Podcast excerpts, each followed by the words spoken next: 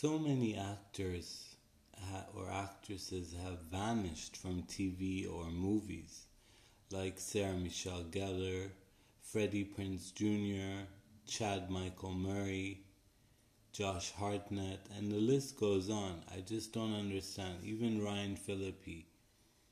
So, what are these actors doing now? How are they making money? It's it's weird to know that you know, they were such big actors in the 90s and now they've completely vanished. Are they doing other jobs?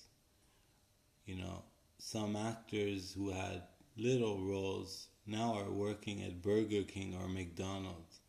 I mean, they were a star. So, I mean, how are they making money? That's the question. How are they surviving? Freddie Prinze Jr. and Sarah Michelle Gellar have been married for many years, but how are they feeding their children? How are they living?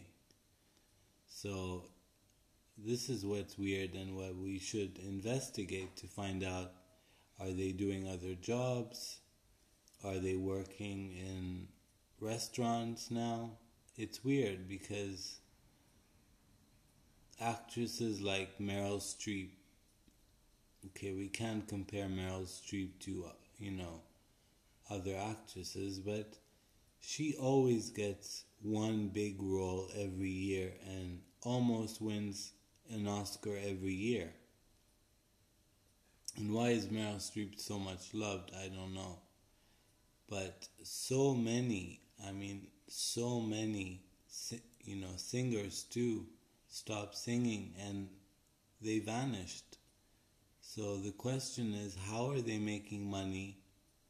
Where are they getting their money from? And how are they surviving? So that's it for now, and we'll be back after the break.